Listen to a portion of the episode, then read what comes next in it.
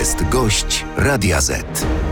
Dzień dobry, dzień dobry, a gościem Radia Z jest Leszek Miller, były premier eurodeputowany Lewicy. Witam serdecznie. Witam pana, witam państwa. Tradycyjnie na początek krótka piłka do naszego gościa i do naszych słuchaczy. Pytanie brzmi: Hołownia i Czarzasty to najlepsi kandydaci na marszałka Sejmu, tak czy nie? Pan sugeruje, że to będzie rotacyjne stanowisko. Tak nie, jest. Zdecydowanie nie. Zdecydowanie nie, mówi Leszek Miller. To jest oczywiście również pytanie dla Państwa. Aby zagłosować, trzeba e, oczywiście wejść na naszą stronę radioz.pl. Wyniki już za kilka minut. A dlaczego zdecydowanie nie? Proszę pana, z wielu powodów. Mnie najbardziej razi mm, takie proste porównywanie sytuacji w Parlamencie Europejskim do sytuacji w Sejmie, kiedy e, Parlament Europejski jest przedstawicielstwem organizacji międzynarodowej, a polski Sejm jest ciałem ustawodawczym i przedstawicielstwem państwa. Trzeba mm, umieć rozróżnić organizację międzynarodową od państwa. Ale co jest złego w tym, żeby y, Hołownię po dwóch latach zastąpił Czarzasty? Chodzi i o powagę Sejmu, e, i o stabilizację, i o e, stabilność e, władzy. I i chodzi o konsekwencje, bo jeżeli ten pomysł z rotacyjnym marszałkiem to jest taka kuglarska sztuczka, mówiąc Kuglarska sztuczka? Tak, kuglarska Ale czyja ta sztuczka. sztuczka? Donalda Tuska? Nie wiem, tym, tych, którzy to wymyślili, ja nie wiem, kto jest autorem tego pomysłu, ale jeżeli mm, e, trzeba zachować w tej sprawie jakąś, można by zachować jakąś konsekwencję, to rzeczywiście powiedzieć tak, to e, kadencja marszałka Sejmu trwa dwa lata i po dwóch latach zmieniamy wszystko wicemarszałków, przewodniczących y, i wiceprzewodniczących y, komisji problemowych. No bo jeżeli już coś chcą brać przykład z Parlamentu Europejskiego, to w parlamencie tak jest. Kadencja trwa 2,5 roku i po 2,5 roku zmienia się wszystko. Czyli jeśli wchodzimy w rotacyjność, zmieniamy wszystkich? Wszystkich, wszystkich. No dobrze, ale tak nie będzie. Wszystko na to wskazuje, że rotacyjność będzie obejmowała tylko marszałka Sejmu i prawdopodobnie marszałka Senato, Senatu. Po co ten marszałek Hołowni, po co Czarzastemu? No to jest niestety dowód na to, że w koalicji w tej sprawie panowało bardzo duże napięcie i to jest taki kompromis z gatunku zgniłych kompromisów. Zgniły kompromis. Wychodzą politycy, liderzy od kilku tygodni mówią, że jest wspaniale. Wczoraj Włodzimierz Czarzasty mówi do e, Władysława Kośniaka-Kamysza ja cię kocham. Wie pan, to jest taki infantylizm, że naprawdę myślę, że wie, wielu wyborców ma tego dosyć. Niech się koledzy zajmą poważnymi sprawami, bo naprawdę jest wiele poważnych kwestii do rozstrzygnięcia. To jest infantylizm? Może to jest deklaracja autentycznych wewnętrznych uczuć? No chyba pan żartuje. To co to jest? No to jest taka gierka, no, taka y, gierka pod publiczkę. Wróćmy do tej kuglarskiej sztuczki. Na tą kuglarską sztuczkę musiał zgodzić się Donald Tusk, o którym pan do tej mu pory mówił w samych superlatywach. I dalej mówię, ale pewnie Donald Tusk chce mieć spokój, jak najszybciej y, przejść przez etap koali- oświadczenia koalicyjnego i utworzenia rządu. Ja się wcale nie dziwię, bo każdy dzień to jest problem naprawdę, zwłaszcza z punktu widzenia Brukseli, bo pieniądze, które mogłyby być uruchomione, nie są dalej uruchomione. Pana zdaniem to, że trwa już to ponad trzy tygodnie, niedługo będzie miesiąc od y, y, daty wyborów, to jest problem dla nowego rządu? To jest pro- problem przede wszystkim dla wyborców, dlatego że jak ja słyszę, spotykam się przecież z ludźmi na ulicach, na lotniskach, jak pan wie, i ciągle słyszę, no panie Leszku, kiedy wreszcie zrobicie porządek? A kiedy ja zaczynam tłumaczyć, że są takie przepisy i tak dalej, i tak dalej, to widzę rosnącą niecierpliwość. To jest bardzo groźne dla nowej władzy. Rosnąca niecierpliwość. Ale już o 12 dzisiaj mają być szczegóły umowy koalicyjnej i wstępny podział stanowisk. No i co dalej? No ale mamy z Po drugiej strony misję Mateusza Po Morawieckiego. pierwsze nie znamy tekstu, nie wiemy co tam jest. Przypuszczam, że to nie będzie taka klasyczna umowa koalicyjna jak w Niemczech, gdzie się pracuje miesiącami, punkt po punkcie bardzo szczegółowo i potem się pilnuje, żeby to wszystko zostało zrealizowane, to będzie albo jakieś minimum programowe, albo jakaś deklaracja programowa, ale na pewno inna niż sobie wyobrażamy. E, Dlatego, że ta koalicja będzie bardzo trudna. To jest tęczowa koalicja. No jak pan popatrzy na programy, no to e, od czerwonego koloru do czarnego. I, no przynajmniej do zielonego. No. Więc to będzie bardzo trudna koalicja i minimum programowe, które trzeba będzie, trzeba będzie ustalić, będzie w miarę ogólne, żeby wszyscy mogli się w tym zmieścić. Pamiętam pańską koalicję z Polskim Stronnictwem Ludowym. Ona, o ile dobrze pamiętam, przetrwała 17-18 miesięcy. W tym przypadku może być podobnie? Nie wiem, wie pan, ja już nie mogłem wytrzymać wtedy z PSL-em i mam nadzieję, że obecny PSL jest inny niż y, tamten, bo tamten chciał być jednocześnie i w opozycji, i w rządzie, więc mam nadzieję, że tym razem tak nie będzie. Ale dzisiaj PSL, Władysław Kośniak-Kamysz, Waldemar Pawlak, z którym zresztą pan wygrał zakład w Polsacie y, o dobre wino, e, jest kuszony przez prezydenta i przez Prawo i Sprawiedliwość. Mogą się skusić? Nie, teraz nie, na pewno się nie skuszę. Co będzie za dwa, za trzy lata, to zobaczymy, ale mm, i pan Kosiniak-Kamysz i, i pan Hołownia, oni mm, zrobili, mm, zdobyli ogromne osiągnięcie, bo idąc w takim układzie i z takiego poziomu, z takiego pułapu, osiągnęli bardzo dobry wynik, także kapelusze z głów.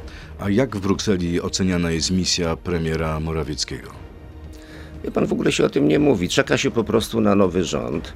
Czeka się, kiedy premier Tusk przyjedzie do Strasburga i spotka się e, z Europarlamentem. Zostanie entuzjastycznie e, e, przyjęty.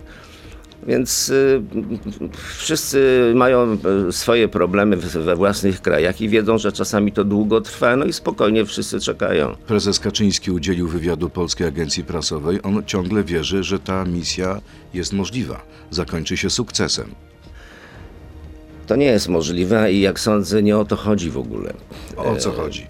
E, Niepotrzebnie polscy obserwatorzy sceny politycznej wytykają e, panu Dudzie czy panu Morawieckiemu, że nie znają arytmetyki i tak dalej. Tu nie chodzi o to. Chodzi o to, żeby maksymalnie wydłużyć proces powoływania rządu, bo trzeba dać czas e, swojemu zapleczu politycznemu na uporządkowanie dziesiątych spraw. No. Dym, który się unosi w kominach PiSu, to nie jest dym świadczący o wyborze papieża, tylko dym z e, palących się dokumentów. Widział pan ten dym na własne oczy? Czuję ten dym. To gdzie pan mieszka, panie premierze? W Warszawie, Chyba pod poza Warszawą. Warszawą, Pod no właśnie. Warszawą, pod Aż tak śmierdzi? Pod Warszawą. Oczywiście, że śmierdzi. To się dopiero będzie okazywać, wie pan, jak nowa władza y, wejdzie do gabinetów y, ministrów. A propos, a propos tego dymu, który znamionuje wybór papieża, mamy też w tym wywiadzie prezesa Kaczyńskiego dla papu bardzo ciekawą odpowiedź na pytanie, czy zrezygnuje, czy pójdzie na emeryturę. Jeśli pan pozwoli, zacytuję dłuższy fragment. Prezes Kaczyński mówi tak: Moja kadencja jako prezesa upływa w roku 2024, jeszcze przed wyborami prezydenckimi. Nastąpi wtedy wybór nowego szefa partii. Jeżeli nie będzie nadzwyczajnych wydarzeń, to tak to zostanie przeprowadzone. Kongres PiSu zdecyduje, kto ma być nowym szefem. I to najważniejsze.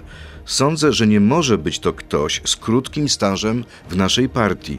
Musi być to ktoś młodszy ode mnie o pokolenie, sprawdzony w ogniu i lodowatej wodzie. U nas tacy ludzie są. Pan wie, kogo ma na myśli, albo kogo może mieć na myśli Kaczyński? No nie wiem, ale to znaczy, że eliminuje się pana Morawieckiego, który przecież ma krótki staż y, w PiSie. E, Kogoś y, z tej starszej gwardii, ale nie tak starej jak sam pan e, Kaczyński. Natomiast mnie uderzyło, że jego kadencja kończy się w przyszłym roku, a moja kadencja też się kończy w przyszłym roku. Czyli pan, ale pan nie jest liderem partii. Nie jestem, jestem Czyli- europarlamentarzystą. Pan ma, o ile pamiętam, 77 lat. Tak. Prezes Kaczyński jest młodszy od pana, 74. To może No, powinien ale- jeszcze pozostać. Ale widocznie czuje się zmęczony. Ja mu się wcale nie dziwię, wie pan. sz- Być szefem partii politycznej to jest naprawdę bardzo wyczerpująca czynność. Pan wytrzyma na emeryturze? Niecierpliwie czekam. Myśli pan, że prezes również? Nie wiem, co prezes chciałby robić, ale ja wiem, co ja będę mm, robił. Poza tym, wie pan, nawet jakbym nic nie robił, to obserwowanie sceny politycznej jest tak ciekawe w Polsce i nie tylko w Polsce, że naprawdę można od rana do nocy się tym To zajmować. prawda i wkładać szpile. Nie, dlaczego szpile? No, Być y, konstruktywnym krytykiem. No, teraz się łapię na tym, że ostatnie 8 lat ja spędziłem na e, atakowaniu z punktu widzenia opozycji, a teraz mam upragniony przez siebie e, rząd e, i oby jak najszybciej powstał, to przechodzę na pozycję życzliwego krytyka. To bardzo dobra, ciekawa deklaracja. Y, Teraz pora na krótką piłkę numer dwa. Trzy krótkie pytania. W Parlamencie Europejskim powinni zasiadać politycy bez skazy, tak czy nie? Zasiadają bez skazy. Dziś prawdziwej lewicy już nie ma, tak czy nie? Nie no, jest jakaś lewica. Jakaś. Polska powinna poprzeć likwidację prawa weta, tak czy nie? Oczywiście. Tak powiedział Leszek Miller. A co sądzą nasi y, słuchacze na temat pytania, czy Hołownia i Czarzasty to najlepsi kandydaci na marszałka Sejmu? Co ciekawe, zgadzają się z naszym gościem. 54% uważa, że nie są najlepszymi kandydatami, 46% uważa inaczej. Nie, ale tu panie redak- redaktorze rozróżnijmy, czy są kandydatami dobrymi, czy w ogóle takie stanowisko rotacyjne jest Czyli potrzebne. precyzując, y, Leszek Miller uważa, że y, rotacyjny marszałek jest zły. Przechodzimy teraz do internetu na Radio Z.pl, Facebooka i YouTube'a. To jest gość Radia Z. Wracając jeszcze do tego marszałka Sejmu, bo podobnie będzie z marszałkiem prawdopodobnie Senatu. Czym to wszystko może się zakończyć? Czy to nie jest tak naprawdę też jednak pójście na kompromis, pokazanie takiej y, woli dialogu, że chcemy dyskutować, że nie chcę tu być jedynowładcą? Mówię tutaj o Tusku. Czy Pana zdaniem mogą pojawić się problemy, na przykład, bo rozpoczyna się kampania prezydencka lada moment? Zawsze się będą pojawiać problemy, jest tylko pytanie, na ile można będzie je mm, e, osłabiać, ich wymowę, żeby one nie groziły koalicji i tak dalej, i tak ale tego jeszcze dzisiaj nie wiemy. Natomiast jeszcze, jeszcze raz powtórzę, no, ten pomysł z tym dwugłowym e, marszałkiem, on ośmiesza instytucje Sejmu, instytucje parlamentu i pokazuje, że w gronie koalicji są olbrzymie napięcia, które próbuje się niwelować w taki dosyć prymitywny sposób. Skoro pan wygrał zakład z Waldemarem Pawlakiem, y, notabene dostał pan tą butelkę, czy jeszcze nie? Nie, nie, my dopiero w sobotę się spotkamy okej. i zastanowimy się nad tym, y, co to ma być. Bo myśmy się założyli o alkohol, ale nie mówiąc jaki. Więc ja jako wygrany mam prawo powiedzenia. No i zawistował pan bardzo wysoko, bo spółki za 1600 zł. No nie, tego nie, nie ale uważam, że uważam, że wie pan taki koniaczek, Remi Martin na przykład, to będzie, będzie dobrym pomysłem. E, Ale a propos decyzji prezydenta, e, co będzie dalej? Jak może wyglądać koabitacja między prezydentem Dudą a premierem Tuskiem? Nie będzie koabitacji. Będzie, y, delikatnie rzecz ujmu- ujmując, będzie konkurencja. Konkurencja, ale czy wojna? Wojna, tak, owszem. Taka, jaka była między prezydentem Kaczyńskim a premierem Tuskiem? Wojna mniej o więcej. krzesło, o samolot? Mniej więcej. Teraz możemy wrócić na chwilę jeszcze do tego, co się w tej chwili dzieje, jeżeli chodzi o powołanie rządu i tak dalej. Więc ja uważam, wie pan, że tu nie chodzi o żadną ry- arytmetykę, tylko po prostu pomysł jest taki, żeby maksymalnie przeciągać wszystkie konstytucyjne terminy, a potem mm, pan e, Morawiecki mm, przyjdzie do Sejmu, e, przestawi e, rząd, to może być stary rząd, nie musi być nowy. Czyli zero na przykład jakiejkolwiek wymiany. Tak, i jemu będzie zależało na tym, żeby, żeby on mógł wygłosić expose. I w tym expose przypomni wszystkie sukcesy swojego rządu i PiSu i powie, drodzy Polacy, a teraz niestety przyszła władza, która wam to wszystko chce zabrać, zniszczyć, ale my jesteśmy, my czuwamy, będziemy dbać o Polskę. I za jakiś czas będziecie, drodzy Polacy, mieli okazję, żeby znowu na nas głosować. I to o to chodzi. Pan by tak zrobił? Oczywiście. Czyli to jest dobry ruch. Bardzo dobry. Ale co by to dało Prawu i Sprawiedliwości, skoro nie ma szans na misję, żeby się udało? Ale to wszyscy wiedzą, że nie ma, nie ma szans i nie o to chodzi. No co by to dało? Po prostu zamknięcie pewnego etapu, wygłoszenie w Sejmie, e, w najważniejszym miejscu politycznym w Polsce, czegoś w rodzaju zamk- bilansu zamknięcia, ale jednocześnie i otwarcia i przejścia do kolejnego mitu, w, którym, w których lubuje się Jarosław Kaczyński. Bo ja jestem przekonany, że to, że dzisiaj Kaczyńskiego nie ma na scenie, to dlatego, że on pracuje nad kolejnym mitem. Czyli to nie jest kwestia rzeczywistego przeziębienia i choroby, że się nie pojawia nigdzie, nawet na, Niech pan na zobaczy, panie Nowogrodzkiej? redaktorze, niech pan zobaczy, panie redaktorze. Pierwszy mit Kaczyńskiego to jest zdrada przy okrągłym stole. Drugi mit to jest Smoleńsk, morderstwo jego brata i tak dalej, i tak dalej. Trzeci mit to jest najlepszy, cudowny rząd Jana Olszewskiego i zdrada yy, liberałów i tak dalej. Ale teraz będzie czwarty mit. Ukradzione zwycięstwo. I żeby ten mit mógł powstać i mógł zacząć funkcjonować, to oni muszą wysłać kilka sygnałów do swojego elektoratu i powiedzieć, zobaczcie, ukradli nam, ukradli nam zwycięstwo. Mieliśmy nowy rząd, pana Morawieckiego, mieliśmy ministrów i przegraliśmy głosowanie w, e, w wotum zaufania. Na tym pole- polega kradzież naszego zwycięstwa. A pana zdaniem w prezydium Sejmu powinna mieć swojego reprezentanta Konfederacja? Powinna mieć wicemarszałka? E, Pan Mecen się, zdaje, e, e, potknął przy niszczeniu stolika tak zwanego, więc zawadził laską marszałkowską o ten stolik.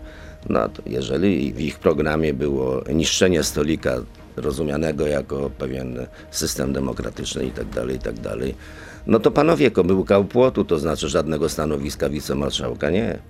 No, Ale to jacy prawdziwi z was demokraci, skoro ignoruje się półtora miliona ludzi, którzy głosowali na Konfederację? Oni nie powinni mieć swojego reprezentanta? Proszę pana, ale jeżeli się startuje pod hasłem, że ten y, system, który jest, jest zły, wymaga gwałtownych zmian, czy wręcz zburzenia, no to jakie potem można mieć pretensje? Poza tym, proszę pana, my byliśmy w takiej sytuacji, my SLD, że w 91 zdaje się mm, byliśmy drugim klubem w Sejmie co do wielkości po Unii Demokratycznej i nie mieliśmy wicemarszałka. Czyli byliście traktowani z waszego punktu widzenia jako trendowaci. No i dzisiaj pan uważa, że to jest dobra e, relacja, czy dobra, e, e, dobry stosunek do Ale Konfederacji? myśmy, myśmy nie odrzucali y, demokracji liberalnej. No, My wytworzyliście chcieliśmy- nowy system. My właśnie tworzyliśmy właśnie. nowy system, więc bardziej, więc nam się to stanowisko należało wtedy. No ale myśli pan, że to PiS, jest... PiS przez, przez chyba trzy albo dwa lata nie miał stanowiska wicemarszałka. Dobrze, a pani Elżbieta Witek powinna być w prezydium Sejmu? W żadnym razie. A dlaczego? Przecież każdy klub ma prawo wytypować kogo chce.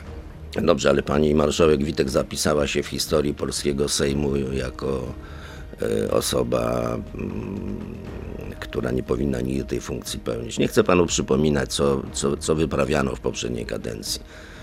Jak przenoszono posiedzenia Sejmu, jak pani Witek traktowała posłów, jak zamykano usta posłom i tak dalej. Nie, w żadnym razie. Proszę bardzo, jak PiS chce mieć wicemarszałka, to niech zgłosi kogoś innego.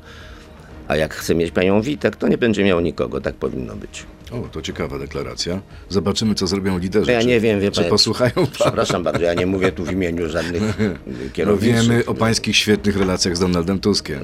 Wszyscy to wiedzą. Ale to nie ma znaczenia. Ale macie gorącą linię ciągle? Nie, nie, nie, nie. Już nie. Pan Donald Tusk ma tyle roboty, że nie chce mu zawracać głowy. No ale zawrócił pan trochę z tym rotacyjnym marszałkiem.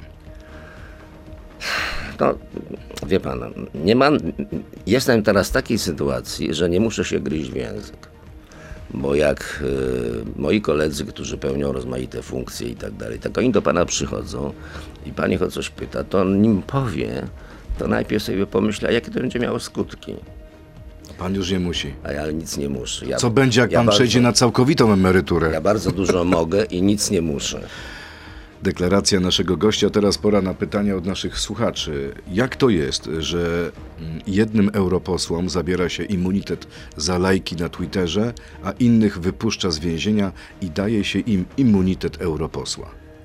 Tak to jest, że jedni posłowie e, są e, poddani procesowi odebrania immunitetu na wniosek polskiego sądu, A w drugiej, w drugiej przypadku jest tak, że człowiek siedzi 9, zdaje się, już miesięcy w, w, w areszcie, bez wyroku żadnego i dwa razy był tylko przesłuchiwany. Ale pan jest za wolnością słowa czy za cenzurą? Jak w Nie, PRL-u? Ja jestem, ja, nie, to nie ma nic wspólnego z PRL-em. Czy to jest Ograniczenia rzeczywiście- są wszędzie, na całym Czy świecie. to jest przestępstwo, że ktoś polubi spod własnej partii? Proszę pana, ja nie chcę wkraczać w, w kompetencje sądu. Przecież to nie ktokolwiek jakiś, nie wiem, przypadkowy przechodzień zwrócił się do Parlamentu Europejskiego. To jest wniosek polskiego sądu. I co więcej, proszę pana, odebranie immunitetu nie jest żadnym wyrokiem. Nie jest y, skazaniem kogokolwiek. To dopiero jest droga do wejścia do sądu. Poza tym, niech pan pamięta, że wspomniany tutaj pan Jarosław Kaczyński wielokrotnie mówił, że, że y, immunitet jest niepotrzebny. Czyli gdyby sąd zawnioskował w pańskiej sprawie, pan by zagłosował za uchyleniem samemu sobie immunitetu? Tak. Nawet za to, co powie pan na trybunie, ale wyrażenie opinii? Jeżeli polski sąd miałby do mnie jakieś pretensje, to ja nie będę z polskim sądem walczył. A poza tym jeszcze, jeszcze a propos. Pamięta pan, jak y, y, Zbigniew Ziobro y, mówił, że jak tam występuje pro- prokurator czy coś, to jak ktoś niewin, jest niewinny, to się nie musi martwić. No to jest skierowane teraz do tej czwórki kolegów i koleżanek pana Ziobro. Jak są niewinni, to się nie muszą martwić. Pan, pan z przekonaniem zagłosował wczoraj za uchyleniem immunitetu. Tak. E, No dobrze, a sprawa pana Włodzimierza Karpińskiego? E, Cieszy się pan, że będzie miał pan wkrótce nowego kolegę? Prześledziłem tą drogę prawną. Nie ma powodów prawnych, żeby go blokować. Szymon Hołownia mówi, że to jest dziwna sytuacja, że trzeba się zastanowić, czy tak powinno być. Nie ma się co zastanawiać, jeżeli ścieżka prawna jest bardzo wyraźna. A zna pan panią profesor Genowefę Grabowską? Znam. Ona kiedyś była w SLD. Była. ekspert prawa konstytucyjnego. Ona twierdzi, że to wstyd dla Polski i kompromitacja państwa, które takiego kandydata wysyła do Brukseli. Niech się zwróci do aparatu sprawiedliwości. Dlaczego tak się dzieje? Ma okazję, bo jeszcze parę dni będzie Zbigniew Ziobro. Kolejne pytanie naszego słuchacza. Co pan sądzi o dzisiejszej lewicy? Czy partia Razem, opuszczając szeregi nowej lewicy, idąc do opozycji, nie mogłaby więcej wygrać, punktując brak wykonanych postulatów przez to środowisko i tym samym stając się wygraną partią po lewej stronie, odsuwając tym samym Czarzastego, który, to jest cytat, odleciał w cudzysłowie? Nie wiem, wie pan, ja nie bardzo się orientuję, co robi partia e, Razem. Niewątpliwie to jest środowisko na czele z panem Zandbergiem, bardzo e, twórcze intelektualnie i oni przeważają w tej nowej lewicy, dlatego że prezentują taki intelektualny e, poziom, do którego ich koledzy się nie są w stanie zbliżyć. Chce pan powiedzieć, że są dwa poziomy wyżej intelektualnie niż Włodzimierz Czarzasty? Co najmniej dwa. Ach. E, I proszę pana, a jeżeli, chodzi, jeżeli chodzi o, o, o wynik, no to jest. y, No wie pan, jaki jest wynik? No 8%, y, zdaje się, że 500 tysięcy wyborców mniej niż, trzy- niż 4 lata temu.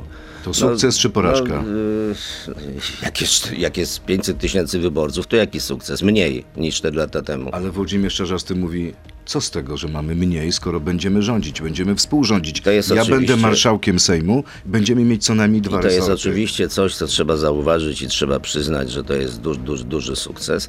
Natomiast siła e, pana Czarzastego w tym Sejmie nie wynika z siły politycznej, tylko z siły arytmetyki. Kolejne pytanie, czy przewodniczący Włodzimierz A Czarzasty... jeszcze jedno, bo by, by, oni mówią często, że po raz pierwszy od 18 lat będą współrządzić i tak dalej. Nie od 18 lat, tylko od 4, bo oni się odcięli od dawnego SLD, potępili niemalże SLD, potraktowali SLD jak ścierkę e, do mycia podłogi, więc proszę bardzo, niech sobie budują swoją historię od 4 lat temu. Czyli pan im zabrania powoływania się na nie, SLD. nie zabraniam, tylko po prostu chodzi mi o prawdę historyczną. No. Czy Włodek Czarzasty, kolejne pytanie, Włodzimierz Czarzasty powinien ustąpić z funkcji przewodniczącego? Ja się nie będę wypowiadał, to nie moja sprawa.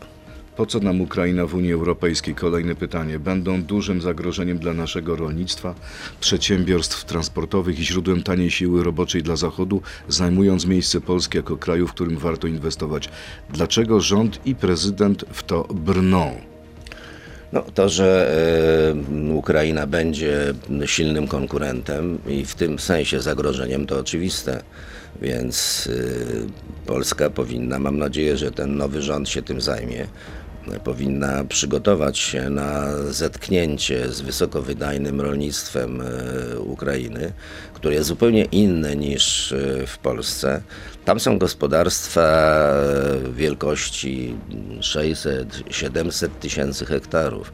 W Polsce takie średnie gospodarstwo to jest 11 hektarów. Więc No i właścicielami większości tych największych są zachodnie koncerny. Zachodni Amerykanie, Włosi, Niemcy i tak dalej. I w związku z tym polskie rolnictwo nigdy nie będzie mogło z nimi konkurować. W ogóle żadne rolnictwo na zachodzie Europy. Więc my, zwłaszcza my, powinniśmy się do tego przygotować i na przykład postawić czy przestawić m, polskie rolnictwo na taki bardziej przemysł rolno-spożywczy, to znaczy przetwarzać to, co z Ukrainy tutaj wpłynie i na tym zarabiać. A co dzieje się teraz na linii Kijów-Bruksela? Co oznaczała ta ostatnia wizyta Urzuli von der Leyen? Co oznaczała ta e, decyzja o rozpoczęciu negocjacji akcesyjnych?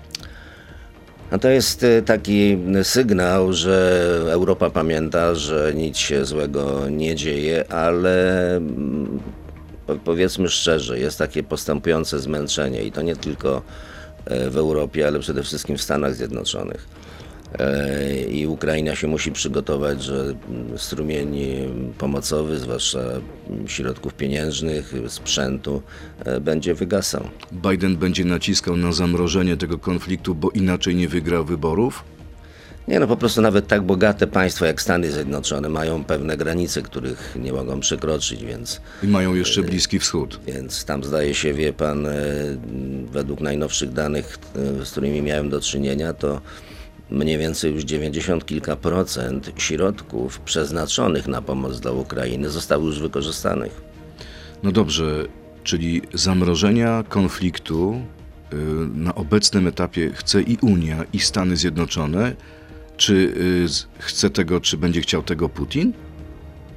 Tego nie wiem. Na pewno nie będzie chciał Załęski, który nie chce stworzyć wrażenia, że mm, przegrał, że, że Ukraina przegrała. E, Tam jest też problem natury konstytucyjnej, bo przecież powinny się odbyć w przyszłym roku wybory. Załęski powiedział, że już wyborów nie będzie. No to będzie rosło napięcie oczywiście na tym tle i tak dalej. I tak Już dalej. mamy napięcie między nim a generałem Załużnym. No właśnie, także, gener- także Ukraina wchodzi w bardzo trudny y, okres. No i mam nadzieję, że nowy rząd w Warszawie jakoś szybko się z tamtymi władz- władzami porozumie i będzie prowadził politykę korzystną dla obu stron, a nie tylko dla jednej strony. Kolejne pytanie, czy bliżej panu do własnych decyzji z premierostwa, kiedy obniżano podatki? Przykładowo CIT, czy dzisiejszej lewicy spod znaku Zandberga, który by chciał wprowadzać wyższe podatki, na przykład 75% PIT-u i więcej stawek? Proszę pana, z doświadczenia wiem, że jeżeli jest, pro, że jeżeli jest kryzys ekonomiczny, to, to znaczy, że jeżeli występują e, problemy gospodarcze, to trzeba obniżać podatki. A jeżeli mamy y, y, hossę, to trzeba podwyższać podatki. Więc teraz jest czas na obniżanie podatków. I ja bym na przykład w tej umowie koalicyjnej, jeżeli to możliwe, chętnie się zapoznał, jakie jest stanowisko koalicji w stosunku do systemu podatkowego. I czy jest tam coś na temat mm, euro? Pieniędzy. Pieniądze. Pana euro. zdaniem, co powinno się zrobić? Powinniśmy Powinna przyjąć euro? Oczywiście powinna być deklaracja, że idziemy w kierunku euro. I że w- tej kadencji nastąpią zasadnicze decyzje, które będą e, przybliżały e, euro e, do Polski. A gdybyśmy przyjęli euro, nie stracimy sterowności jako kraj? Proszę pana. Lepiej czasami przyszłym- przezwyciężać niektóre kryzysy, mając własną walutę. W przyszłym roku, 1 maja, minie dokładnie 20 lat od momentu, w którym weszliśmy do Unii Europejskiej. 10 krajów weszło. Niech pan sobie wyobrazi, że w tej dziesiątce tylko trzy nie mają euro. Polska, Czechy i Węgry.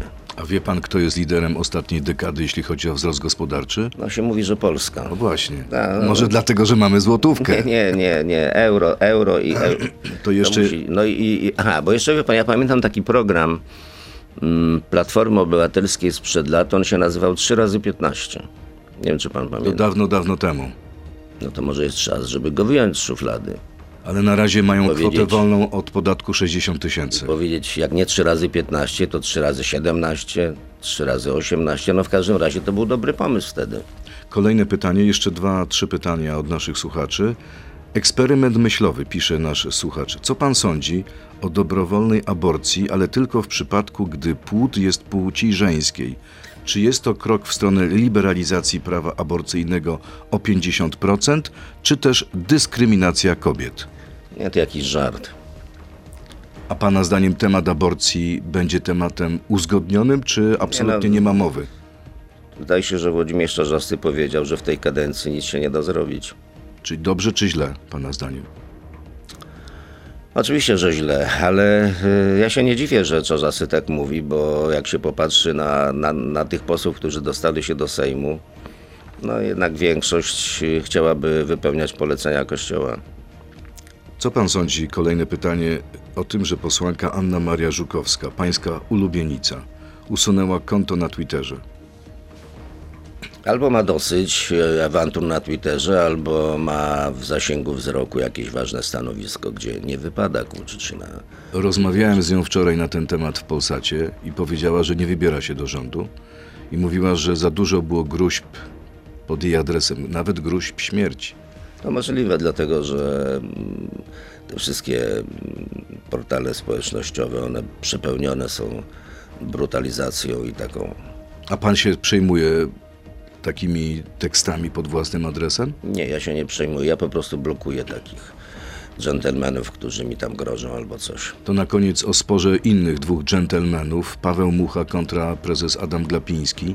Czy po tym, co ujawnił były prezydencki minister, pana zdaniem jest podstawa do postawienia prezesa NBP przed Trybunałem Stanu? Oczywiście, a przede wszystkim jest potrzeba, żeby został odwołany z tego stanowiska, bo to przecież jest e, te, te jego konferencje prasowe i tak dalej, i tak dalej. No to jest taka kiepska komedyjka. E, I ja pamiętam, jak pan Donald, Donald Tusk powiedział, że wyprowadzą. Przyjdzie kilku silnych mężczyzn i wyprowadzi. No to Pana zdaniem powinien y, dotrzymać słowa? Absolutnie powinien. Jak pan sobie to wyobraża w sensie prawnym? Ma przyjść jakaś ekipa, jakaś bojówka i wyprowadzić prezesa? Pamięta pan taki piękny film e, Ojciec Chrzestny? Tam jest takie powiedzenie, które przeszło do historii. Trzeba złożyć propozycję nie do odrzucenia. No Ale przepraszam, pamiętam też scenę z tego filmu, tego y, łba obciętego ja konia. nie mówię, ja, nie, ja, nie, To pan ma na myśli? ja nie mówię, żeby stosować te same metody, ale propozycja nie, do- nie do odrzucenia czyni cuda. Co, co by było tą propozycją nie do odrzucenia? Przyszłość. Czyli co, odchodzisz z Narodowego Banku Polskiego, a my nie stawiamy cię przed Trybunałem? Niekoniecznie chodzi o Trybunał, ale generalnie o przyszłość, dlatego że ludzie, którzy, sam to wiem po swoim e, przykładzie, ludzie, którzy opuszczają ważne stanowiska, przede wszystkim martwią się, co będzie jutro, pojutrze czy za pięć lat. Tylko pytanie jest, panie premierze, czy nasze stosunki polityczne i Polska zasady mają być tak jak w mafii? Nie, dlaczego w mafii? To nawiązał pan do Ojca Chrzestnego. No bo to są e, doświadczenia uniwersalne. Aha, rozumiem. Nie tylko Czyli mafijne. Polityka to też swego rodzaju mafia. No niektórzy mówią, że polityka to jest drugi w kolejności najstarszy zawód świata. Powiedział nasz gość Leszek Miller z- szczerze i otwarcie i bezpośrednio. Bardzo dziękuję. Leszek Miller, były premier eurodeputo- eurodeputowany Lewicy, był gościem Radia Z. Miłego dnia. Miłego dnia Dziękuję również, bardzo. dziękuję bardzo. To był gość Radia Z. Słuchaj nas w Radio Z i na player radioz.pl.